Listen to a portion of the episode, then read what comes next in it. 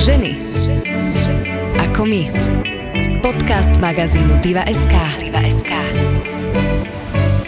To, na čo veci už viac ako tridsať rokov upozorňujú, sa až v posledných rokoch stáva top témou v spoločnosti. Sme generácia, ktorá žije v klimatickej kríze. Čo to pre nás znamená? Dá sa to zvrátiť? Počúvate podcast Ženy ako my, ktorý vám prináša ženský segment aktualít magazín diva bodka es ká.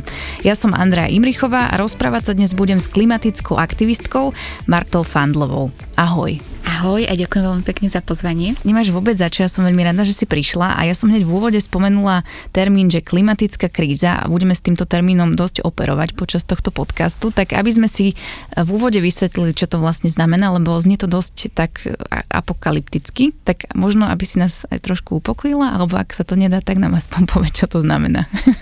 Tak klimatická kríza je v podstate stav, v ktorom sa momentálne nachádzame a je to stav, ktorý sme zapričinili tým, že my ako ľudia sme spalovali toľko, že sme oteplili našu planetu tak, že naozaj už dôsledky klimatickej krízy pociťujeme aj, aj na Slovensku a vlastne vnímame ich. Takže úplne v skratke veľmi jednoducho, toto je klimatická kríza. No a jej dôsledky vlastne vnímame napríklad na tom, že máme teplejšie letá a všetko sa vlastne mení a je, je iné. Čiže, čiže takto veľmi jednoducho povedané, toto je klimatická kríza a vlastne vedci o nej hovorili tridsať rokov, ale jej dôsledky sme začali vnímať až v poslednom období, alebo teda ľudia si začali uvedomovať, že máme problém podľa mňa posled, za posledné tri štyri roky. A prečo sme si, si to začali uvedomovať až takto neskoro? Lebo je to neskoro, je to tým, že sme tie dôsledky nevideli až tak tak na prvú a nebolo nám úplne jasné, čo to znamená klimatická kríza. Hej, ja si myslím, že v podstate vedci o tom hovoria minimálne teda tridsať rokov a boli mnohokrát nevypočutí a aj mnohokrát neboli vypočutí ani klimatickí aktivisti, boli ľudia, ktorí o tejto téme hovorili. A ja som ako keby veľmi vďačná, že o tej téme sa už aspoň hovorí a dostáva sa do médií, dostáva sa ako téma do škôl. No a myslím si, že je to aj presne preto, lebo už sa nám zdá čudné, že v lete zrazu máme tridsaťdeväť stupňov, že teraz v oktobri napríklad ľudia na námestí ešte v pohode jedia zmrzlinu a som veľmi teda rada, že sa to konečne stáva témou. Mm. Ty si pamätáš na ten moment, kedy ťa tak v úvodzovkách osvietilo a si si povedala, že aha, asi sa naozaj niečo deje. Pamätáš si to, keď sa stalo v tvojej hlave? No ja som ako keby prvýkrát sa stretla s pojmom klimatická kríza, keď som študovala na Novom Zélande angličtinu. No a tam v rámci vzdelávania už mali aj environmentálnu výchovu, čo bolo úplne super, pretože nás brali aj do prírody a ukazovali nám, ako sa mení príroda v dôsledku klimatickej krízy. Takže to bolo ako keby prvýkrát, kedy som sa reálne stretla s tým pojmom. Samozrejme na základnej škole si pamätám, že niekto z Greenpeaceu nám prišiel niečo vysvetľovať, ale vtedy som vôbec nevedela, o čom hovorí. Čiže reálne som sa stretla s tým pojmom pred šiestimi rokmi. No a taký môj klik, tých klikov bolo veľmi veľa. Ale napríklad uvedomila som si, že na Slovensku máme problém, keď správcovia Demänovskej ľadovej jaskyne začali hovoriť, že už v tej jaskyni, ktorá je ľadová, nie je ľad, alebo ten ľad sa roztápa. Čiže možno v tom období som si uvedomila, že už aj na Slovensku vlastne pociťujem dôsledky klimatickej krízy a teraz tých prejavov vidíme stále viac a viac. Čiže ono podľa mňa tých mojich klikov, ako si povedala, bolo viac, ale toto možno bol taký môj moment v rámci Slovenska, že som si uvedomila, že ako na Slovensku máme už tiež tento problém. To je ďalšia vec, čo ma vystrašila, že už to nebude Demänovská ľadová jaskyňa, ale len Demänovská jaskyňa. To je tiež strašidelný moment.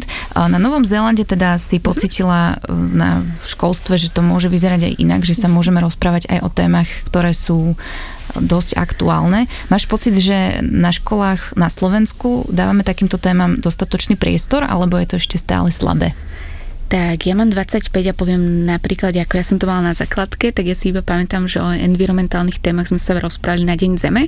Vtedy sme išli v rámci základnej školy napríklad zbierať odpadky. Mm-hmm. Že to bola ako keby nejaká vec, ktorú si s tým spájam. No a mám pocit, že trošku sa to od toho obdobia zlepšilo, že naozaj minimálne teda o takom nejakom environmentálnom povedomí už sa na školách rozpráva, ale určite to nie je dostatočné, pretože tam nie je určite ani téma klimatickej krízy, čo je obrovský problém. Môžem napríklad povedať, že v Taliansku je už uzákonené, že sa vlastne žiaci stredných a základných škôl musia o tejto téme učiť, čo je podľa mňa veľmi pozitívny príklad, napríklad to Taliansko, takže si myslím, že to nie je dostatočné a že naozaj tú tému potrebujeme dostať do škôl, pretože práve mladá generácia alebo ľudia, ktorí sú ešte mladší odo mňa, budú stále viac pociťovať dôsledky klimatickej krízy a práve oni by mali tiež nejakým spôsobom prísť riešeniami, ako to, ako to vyriešime.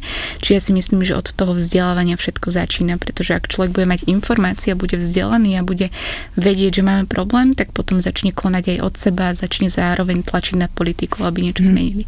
Čiže si myslím, že tá téma je veľmi potrebná, aby sa dostala do škôl a a dúfam, že ministerstvo školstva nejakým spôsobom vymyslí plán, ako sa tam tá téma dostane, pretože máme financie v rámci Európskej únie, v rámci plánu obnovy. A myslím si, že by bolo super, keby sa vymyslelo niečo, ako sa tieto témy dostanú do škôl, pretože nestačí len, keď to bude len okrajová téma, pretože si myslím, že tak, ako sa vzdelávame o minulosti, napríklad na dejepise, tak by sme sa mali vzdelávať aj o tom, ako sa pripraviť na tú budúcnosť, ktorá z nás čaká a neminie. Mhm. Vidíš potenciál v dnešných mladých ľuďoch, aby niečo zmenili, alebo sú voči tejto téme ľahostajní podľa teba? Práve, že akože to je jedna z pozitívnych vecí, na ktorú, z ktorej som nadšená, že naozaj tí mladí ľudia sú aktívni, zaujímajú sa a stále mám pocit, že ich je viac a viac. Čiže ak mám niekedy klimatickú úzkosť alebo pocit, že nič nemá zmysel, tak práve na, myslím na to, že tí mladí ľudia sú, sú tými, ktorí môžu priniesť tú zmenu, pretože naozaj vidím, že či už sa snažia v nejakom osobnom živote, že zrazu prestanú jesť mäso, nenakupujú fast fashion, alebo naozaj organizujú rôzne štrajky za klímu, alebo sa naozaj snažia rôznymi krokmi hovoriť o tej klimatickej kríze. Takže pre mňa tí mladí ľudia sú takou nádejou a dúfam, že, že nás bude stále viac a viac, pretože musíme spoločne nejakým spôsobom to zlepšiť. Keď vznikne nejaký problém, napríklad ako teraz tá klimatická kríza, tak ľudia veľmi radi ukazujú prstom na to, že, alebo na tých, ktorí za to môžu. Vieme my určiť a ukázať prstom, neviem, na generáciu, ktorá za toto vlastne môže, alebo sa to nedá úplne takto špecifikovať? Tak určite sa to nedá špecifikovať, ale tu chcem teda povedať, že z môjho hľadiska o to, ako ja tento problém vnímam, tak určite za to môže to, že politickí lídri tridsať rokov nepočúvali vedcov, ktorí im naozaj stále opakovali vlastne to isté, nepočúvali ani aktivistov a naozaj podľa mňa oni boli tí, ktorí mali už postupne robiť nejaké kroky a plán, ako to budeme riešiť, čiže určite to boli pre mňa tí lídri, ktorí, ako myslím, svetoví lídri, ktorí toto celé ignorovali. Zároveň si myslím, že za to môžu aj veľké korporácie a všetky firmy, ktoré, také veľké firmy, ktoré v podstate vytvárajú veľmi veľa emisí a mnoho viac ako nejaký bežný človek, čiže ja si myslím, že to išlo tak v ruka v ruke.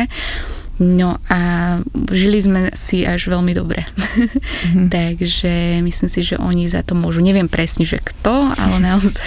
Že, že nedá sa to, že úplne tak, ukázať prstom tak na konkrétneho človeka, ale asi teda v veľkej miere sú tam zastúpené peniaze a keby sa začali robiť nejaké kroky, tak by veľa ľudí prišlo o veľa peňazí a to by asi teda nechceli. Tak, presne. A veľmi som ako keby vďačná, že teraz im už trošku šliapeme na tie pety, pretože mm-hmm. je to veľmi dôležité.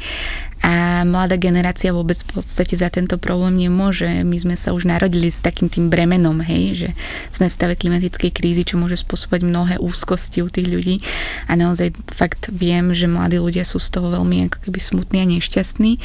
Práve preto ako keby je dôležité opakovať, že my za to nemôžeme a môže za to vlastne nie, že tá generácia pred nami, mm-hmm. ale v podstate presne tí lídri korporácie, firmy. Mm-hmm. Ty si spomínala tú klimatickú úzkosť. Mm-hmm. Máš ju ešte občas aj ty, alebo už si sa s tým naučila pracovať a vidíš aj svetlo na konci tunela? Jasné. No ono je to podľa mňa proces. A celkovo ako keby aj to mentálne zdravie, tak sú proces, raz sú tu, raz odídu. A je dôležité s tým pracovať. Už viem s tou klimatickou úzkosťou pracovať, čo je podľa mňa veľmi dôležité. Sú stavy, kedy ju mám. Napríklad aj teraz som v takom stave väčšej frustrácie, keď mm-hmm. vidíme, že čo naši politici robia v Národnej rade a že čo by mali reálne riešiť a čo riešia. Čiže momentálne som taká celkom frustrovaná a, a tak. Ale sú obdobia, kedy som zase že nadšená a mám pocit, že to má zmysel. Takže ja si myslím, že tá klimatická úzkosť je v každom človeku, ktorý už vie, že máme problém, ale je dôležité s ňou pracovať a ja s ňou napríklad pracujem tak, že síce som vyštudovaná novinárka, ale snažím sa eliminovať to množstvo informácií, ktoré sa o, o okolo mňa valí, napríklad o všetkých tých katastrofách, čo sa dejú, pretože každý deň sa v podstate stane niečo na svete, čo vzniklo v dôsledku klimatickej krízy, čiže sa učím ako keby pracovať s tými informáciami a naozaj, že nezavaliť sa tým veľkým množstvom, čiže to si myslím, že by mohlo ľuďom pomôcť, že naozaj selektovať tie informácie, nezahltiť sa tým. Mnohí mladí ľudia majú taký pocit, že sú na to sami a že oni len vnímajú tento problém, ale nás je naozaj veľmi veľa. Čiže si myslím, že pomáha, keď sa človek spojí do nejakej komunity alebo bude mať ľudí okolo seba, ktorí tiež niečo robia a snažia sa. A to podľa mňa je veľmi také pozitívne a potom motivujúce aj pre tých ďalších, že sa na to necítia úplne sami. Takže to je taká ďalšia vec a potom pomáha úplne z toho podľa mňa, že vypnúť, že na chvíľku nebyť tým aktivistom alebo tým človekom, ktorý o tom hovorí a naozaj na týždeň sa proste z toho celého vypnúť a ísť do prírody alebo proste riešiť úplne iné veci. Čiže ja si myslím, že to je taký, taký proces a s tou klimatickou úzkosťou určite sa dá pracovať. Ja som veľmi vďačná, že o tom stále viac psychológov začína hovoriť a naozaj mnohí psychológovia mi hovoria, že už majú stále viac klientov a hlavne mladých ľudí, ktorí chodia práve s týmto pocitom za ním. Takže raz si hore, raz si dole. Závisí to od situácie a čo sa teda udeje vo svete.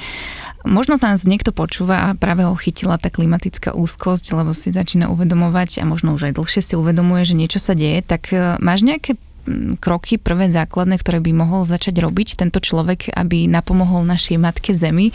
Viem teda, že asi separovať nestačí, tak možno aké sú tie ďalšie kroky? Často sa vedú také debaty, že či stačí, aby jednotlivec robil nejaké kroky, mm-hmm. alebo no, či je potrebné tlačiť na systému zmenu.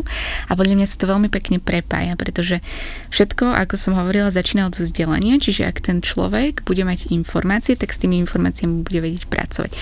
No a keď bude mať ten človek informácie, tak ako ja som si prešla tou zmenou, tak určite je fajn, keď obmedzí živočíšne výrobky a nebude proste hlavne jesť mäso. Ja sama som vegetariánka tri roky a, a snažím sa byť aj vegánka, ale občas je to ťažké. takže, takže to je taký možno nejaký základný krok, čo by človek ako jednotlivec možno mohol spraviť.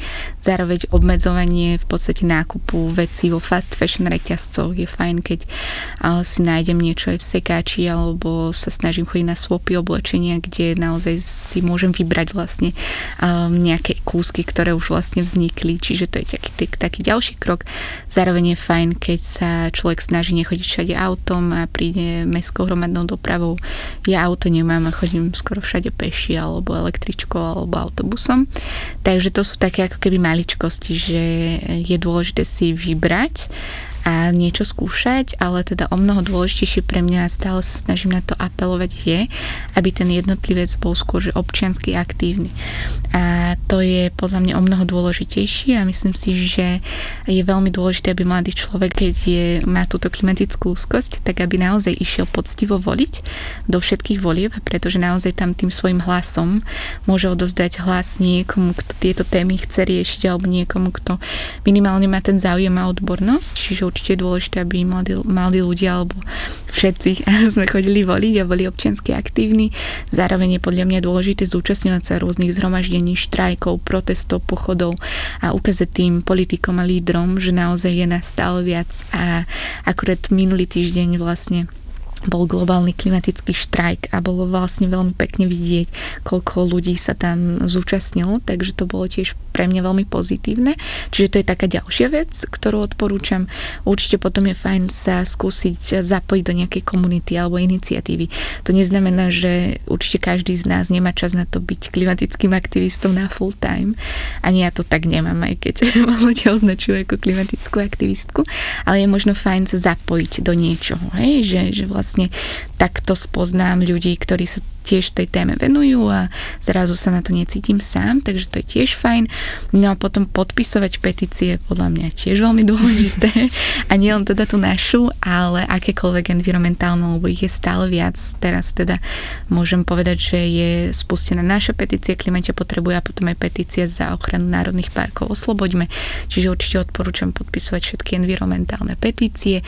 No a potom by sme si mali možno zvyknúť, že politici sú tu pre nás a možno je fajn aj napísať nejaký mail politikom, hej, že sa nám niečo nepáči. Niekedy nejaký odpísal? Hej, asi asistenti.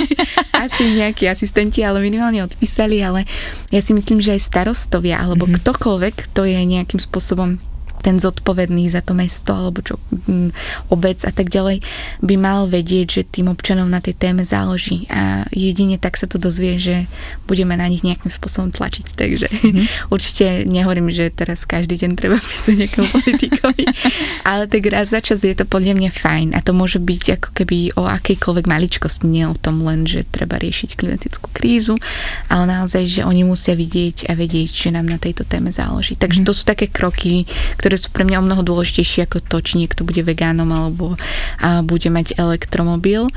Takže ja si myslím, že ono to ide všetko ruka v ruke a je mm. skvelé, keď sa naozaj človek snaží robiť niečo v tom bežnom živote a nejakým spôsobom sa obmedzovať, ale um, viac vyrieši ten problém to, keď budeme aktívni občania. Poďme si to možno ale trošku rozmeniť na drobno, lebo s, tak veľmi v rýchlosti spomínala si napríklad to, že by sme mali obmedziť mäso, lebo všetci teda vieme, že taká kravička, keď žuje tú trávu, tak vypúšťa kadečo zo seba a nie je to úplne bezpečné pre našu zem, takže je teda dobré, keď mäso nejeme tak často.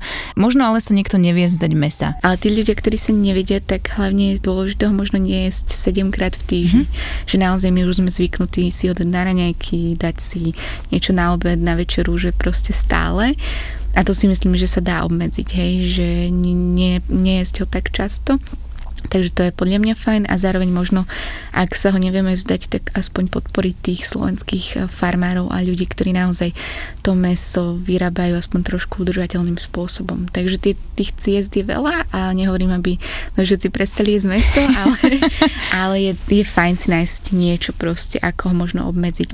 Takže je... nestojíš s bičom nad ľuďmi, že nejedzte mäso už nikdy v živote? Je to o tom, aby sa ľudia obmedzili. Tak, aby, aby, aby našli niečo, čo im je prirodzené, preto lebo stále hovorím, že um, my ako jednotlivci, keď sa budeme akokoľvek obmedzovať, tak naozaj tie štatistiky ukazujú, že my to nevyriešime. My, my musíme apelovať na tých, ktorí majú tú veľkú moc. Mm. Hej. Takže určite je to fajn, keď sa snažíme naozaj, že znižiť tú vlastnú uhlíkovú stopu presne týmito krokmi, ale mnoho dôležitejšie sú tie ďalšie veci. Ale teda sama ja som vegetariánka, nikdy sa k mesu nevrátim a je to určite fajn, keď človek nie je meso. Už je to nahraté, takže už to nemôže zmeniť tento názor. Nezmením podľa. Ty si spomínala ešte fast fashion. Keby si nám vysvetlila, čo to znamená?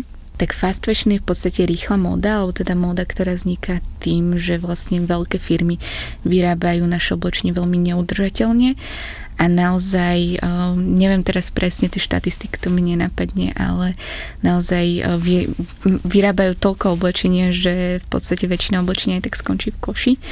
A môžem povedať napríklad taký zaujímavý fakt, že na jednej rifle sa minie sedemtisíc litrov vody, mm. čo je obrovské číslo.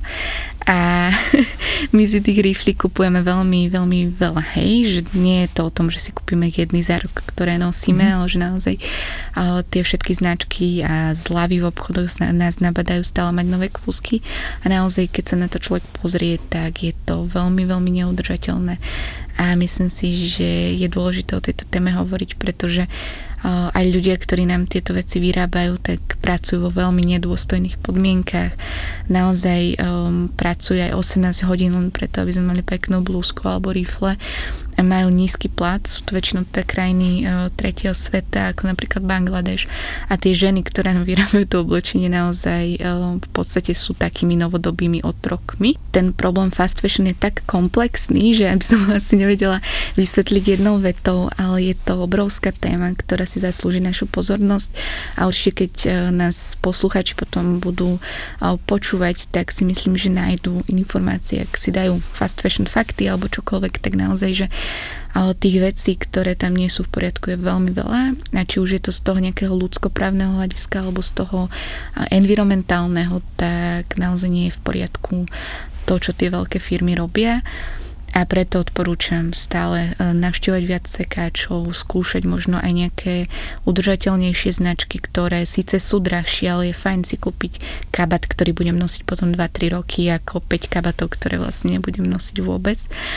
A určite je fajn aj navštívať swapy oblečenia. V podstate swap oblečenie je to, že prídeme na nejaké miesto a tam si vymeníme s inými ľuďmi niečo, čo vlastne máme v skrini a nenosíme. Čiže naozaj tá problematika fast fashion je tiež komplexný problém a je dôležité o tom hovoriť a myslím si, že, že stále viac ľudí si to uvedomuje, aký je to tiež veľký problém. Mm-hmm. My sme spoločnosť, ktorá je naučená, že chce toho veľa a stále niečo nové a viem, že niekedy sa vyrábali oblečenia jar, leto, mm-hmm. jesen, zima a teraz tých kolekcií ako keby hneď niekoľko počas sezóny a stále chceme nejaké nové kúsky a stále keď príjme do obchodu, tak chceme stále niečo nové vidieť, čo sme predtým nevideli. Takže je to naozaj veľký problém, ale tým, že sa to stále vyrába, tak asi ten záujem a dopyt je veľký a to treba asi zmeniť, lebo spoločnosti by nevyrábali toľko oblečenia v takom množstve, keby ten dopyt nebol taký, aký je. Určite, presne, ako to som hovorila aj s tými politickými lídrami, my musíme ukázať, že sa nám to nepáči. Takisto aj tým firmám musíme ukázať, že toto, čo robíte, nie je v poriadku, hej. A nehovorím, že tie firmy majú úplne prestať vyrábať, ale ten proces výroby je naozaj neudržateľný a naozaj či už toľko litrov vody sa tam minie, alebo sa znečisťujú rieky tým, čím sa to oblečenie farbí. A potom ľudia, ktorí žijú v tých oblastiach, majú zdravotné problémy. Či už proste tie ženy tam trpia v tých veľkých firmách. Ono tých, tých problémov je veľa. A možno ešte, keď sme tu teda tak dlhšie, tak povieme aj ďalšiu vec, že počas pandémie tak mnohé tie firmy vlastne nezaplatili ani ľudí, ktorí im dlhodobo to oblečenie šili. A aj keď teda ľudia napriek tomu, že bola pandémia, vo veľkom nakupovali, tak im trošku ako keby klesli tržby a mnohých, mnohé šičky v podstate nevyplatili a to bola aj taká veľká kampaň Pay Up, ktorá vlastne upozorňovala na tento problém a práve tie ženy ešte skončili na väčšom prahu chudoby, na akom boli a naozaj tam, tam sa diali veľké a zlé veci, takže kampaň Pay Up, ak ste ju nezachytili, tak určite si o tom pozrite viac, pretože aj to bol veľký problém, kedy presne tieto veľké fast fashion značky ukázali svoju pravú tvár. Mm-hmm. Znie to hrozno strašne, keď o tom takto hovoríš a keby sme sa možno dostali ešte do väčšej hĺbky, tak by sme boli možno viac tak rozčarovaní, ako sme teraz v tejto chvíli, po tom, čo si povedala. Ty si spomínala, že možno by sme mali viac nakupovať v second handoch alebo cez tie swapy.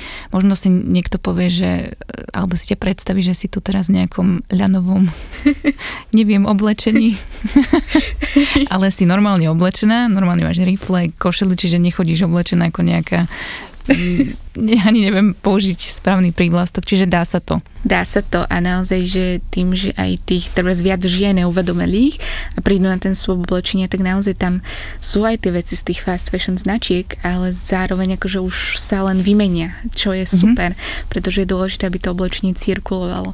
V podstate mnohé štatistiky ukazujú, že už my máme vyrobeného dostatok oblečenia na teraz, aby len keby sme si ho vymieniali akože mm-hmm. na celom svete, tak ho máme dosť. Čiže aj ten swap je možno fajn príležitosť, kedy samozrejme sme ženy a chceme mať pekné veci a chceme niečo nové, pretože nám to vytvára nejaké impulzy v mozgu alebo tak. A práve na tom swape, tak človek nájde pekné veci a má pocit, ako keby bol v obchode, ale nebol. Samozrejme si to všetko potom operie a tak ďalej, ale, ale je to fajn, čiže dajú sa tie veci nájsť a myslím si, že je fajn, keď sa nájdú tie možnosti a zároveň ako pri tom mese, tak aj tu opakujem, že ak človek potrebuje nejaké biele tričko, ktoré nenájde inde ako vo fast fashion reťazci, tak OK, kúpte mm-hmm. si ho tam, ale noste ho. A proste, že nie, že potom si kúpim ďalšie a ďalšie a ďalšie, ale že naozaj minimálne je dôležité mať taký ten uvedomelý nákup a zistiť, čo skutočne potrebujem. Mám napríklad topánky, aby som asi na súpe nenašla, alebo v sekáči, hej, že niekedy je dôležité investovať do tých vecí, ale potom ich aj nosiť. To je tiež taká vec, že netreba sa úplne obmedziť, ale, ale mať taký uvedomelejší nákup a nenakupovať len tak, že zrazu nemám čo robiť pätnásť minút, tak idem do obchodu a kúpim si tam veci, ktoré vlastne skončia v skrini. Uh-huh. Ty si súčasťou najväčšej slovenskej petície Klíma ťa potrebuje, ktorú podpísalo vyše stodvadsaťpäť tisíc ľudí. Ako tá petícia vlastne vznikla? Uh-huh. Predpokladám, že ste sa stretli nejakí ľudia, ktorí ste si povedali, že takto to už fungovať nemôže. Dali ste hlavy dohromady a vznikla petícia Klíma ťa potrebuje. Vzniklo to tak, že vlastne minulý rok bol tiež globálny klimatický štrajk.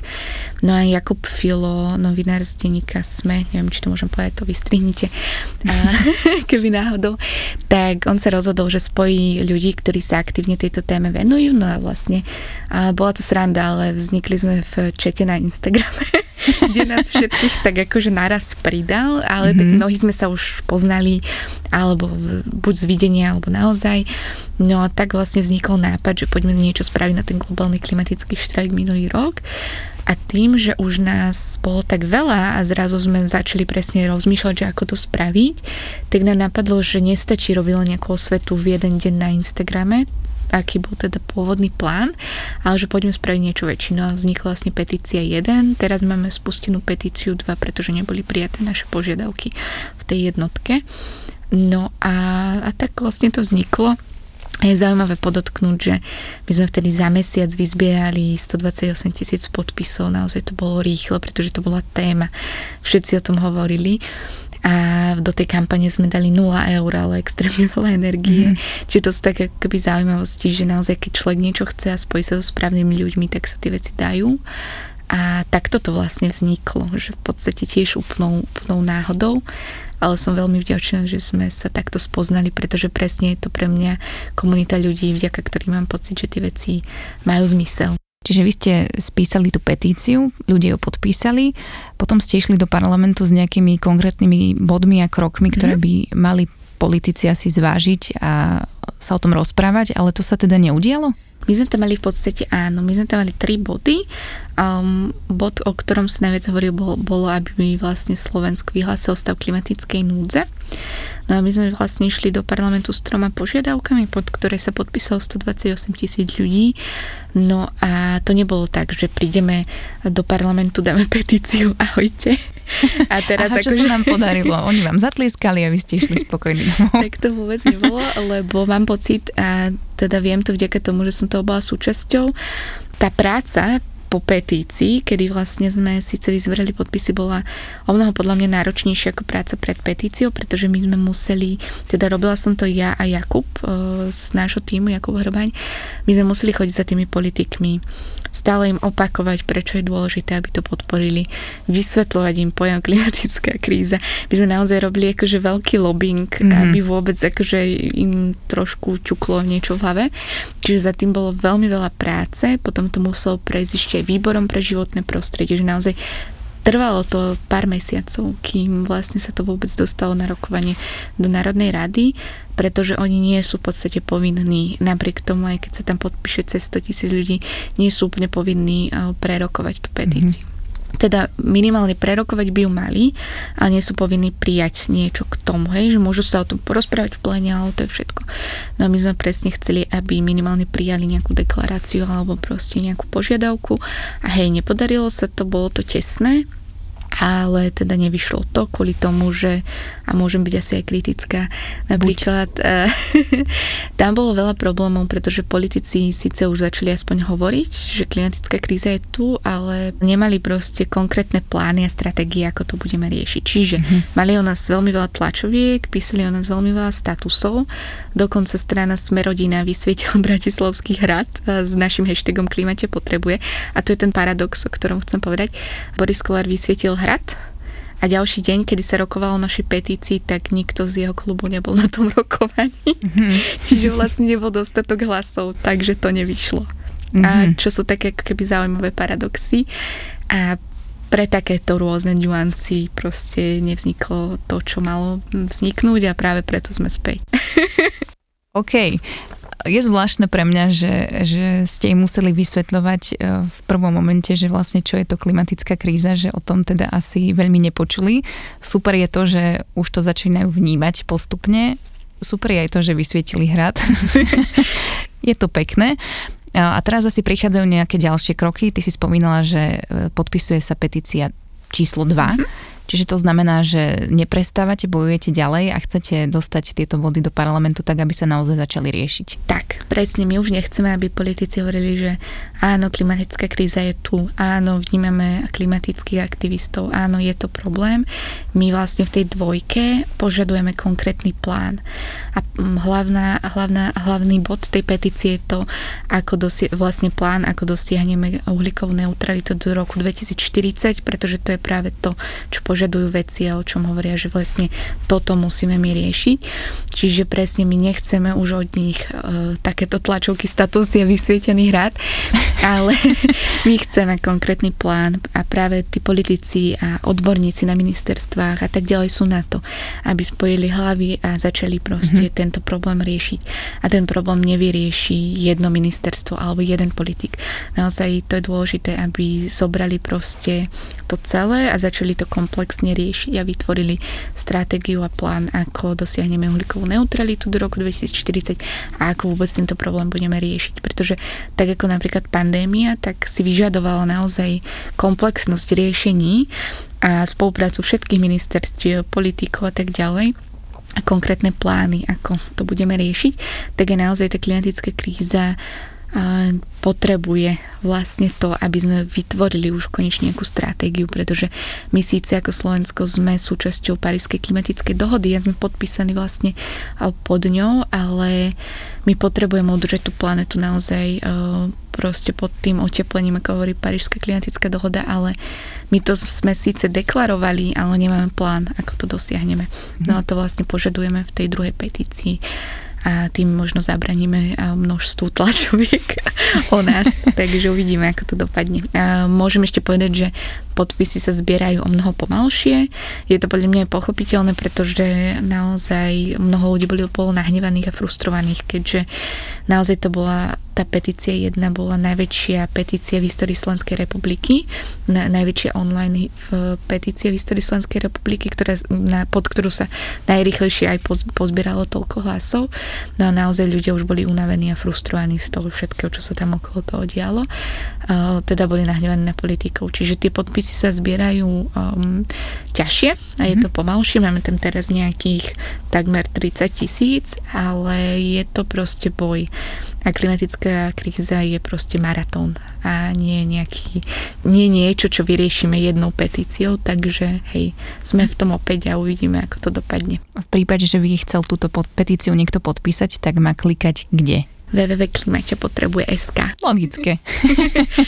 A ty si spomínala, že je to teda maratón, takže môže byť, že bude aj petícia číslo tri, štyri, päť, šesť a že sa teda vzdávať nebudete? Tak určite sa nebudeme vzdávať, môžem povedať úprimne, tak ako som vlastne na začiatku hovorila, keď sa ma pýtala na tú klimatickú úzkosť, tak som trochu unavená, frustrovaná mm-hmm. ja a všetci v našom týme sú unavení a berú to trošku inak, že naozaj tam nie je taká tá radosť a energia, čo je podľa mňa úplne pochopiteľné, lebo naozaj každý z nás to robí dobrovoľne, v voľnom čase, mm-hmm. venuje sa týmto témam, ale myslím si, že sa nevzdáme a naozaj, že našim cieľom v rámci tej druhej kampane je naozaj, že vybudovať hnutie a politické hnutie, proste ľudí, ktorí budú túto tému riešiť a našou snahou bude, aby mnoho mladých ľudí v rôznych mestách naozaj sa stali takzvanými klimatickými aktivistami a aby proste nás bolo stále viac a viac a viac.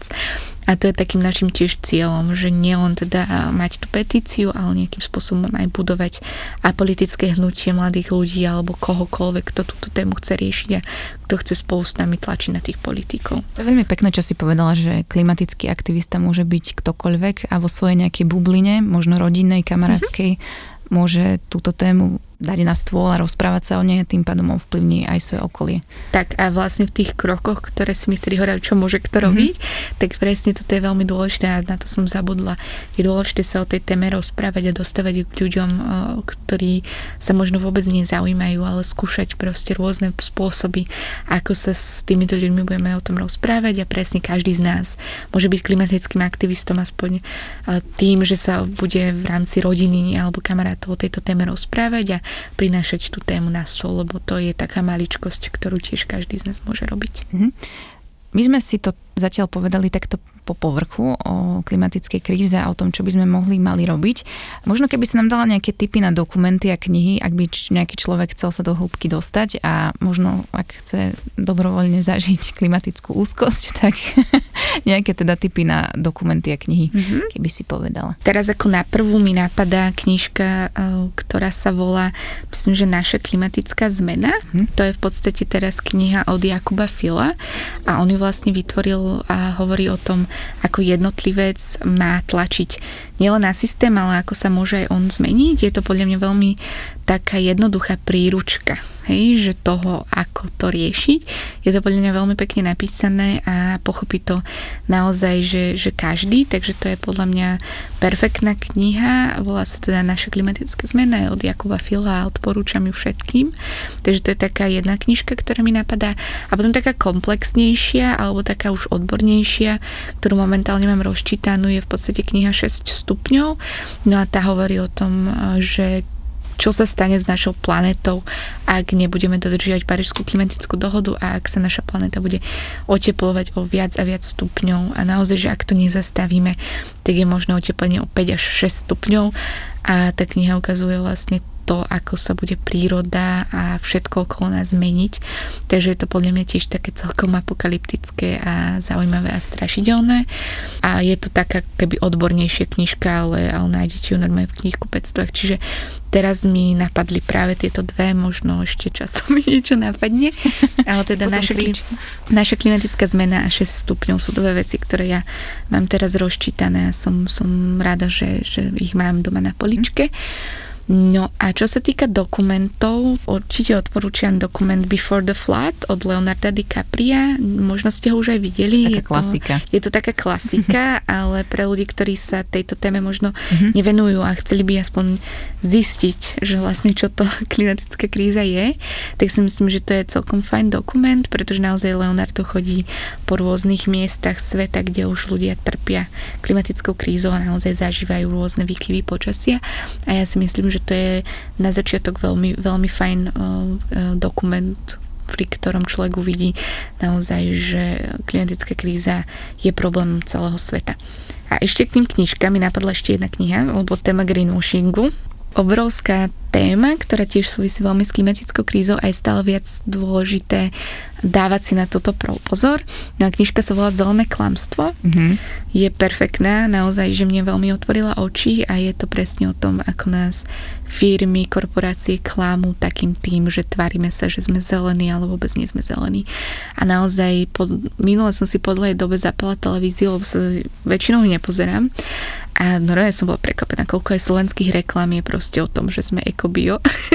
A pritom to tak vôbec nie. Čiže naozaj, ak vás zaujíma, tak možno hlbšie problematika klimatickej krízy alebo niečo, čo s ňou súvisí, tak určite odporúčam knižku Zelené klamstvo a teda knihu o greenwashingu, lebo je to perfektné. Tu sa zastavím. Ten greenwashing je super termín, lebo možno málo kto vie, čo pod týmto termínom hľadať.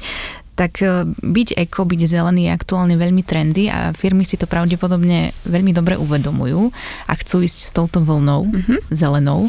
Ako odhaliť tento greenwashing, teda ako nenaletieť firme, že je naozaj zelená, mm-hmm. ako sa tvári, že je zelená? Ono je to podľa mňa veľmi ťažké, lebo napríklad, čo sa týka dezinformácií, tak tam už máme nejaké procesy, ako zistiť, či je niečo dezinformácia, či nie, ale tiež je to podľa mňa občas ťažké. No čo sa týka greenwashingu, tak môžem skrátke vysvetliť, je to v podstate taká zelená dezinformácia alebo niečo, čo využívajú proste hlavne teda firmy, aby prilákali zákazníkov na to, že sú eko, bio a neviem čo. Ale je to presne preto, lebo vidia, že zrazu ľudia majú túto tému záujem.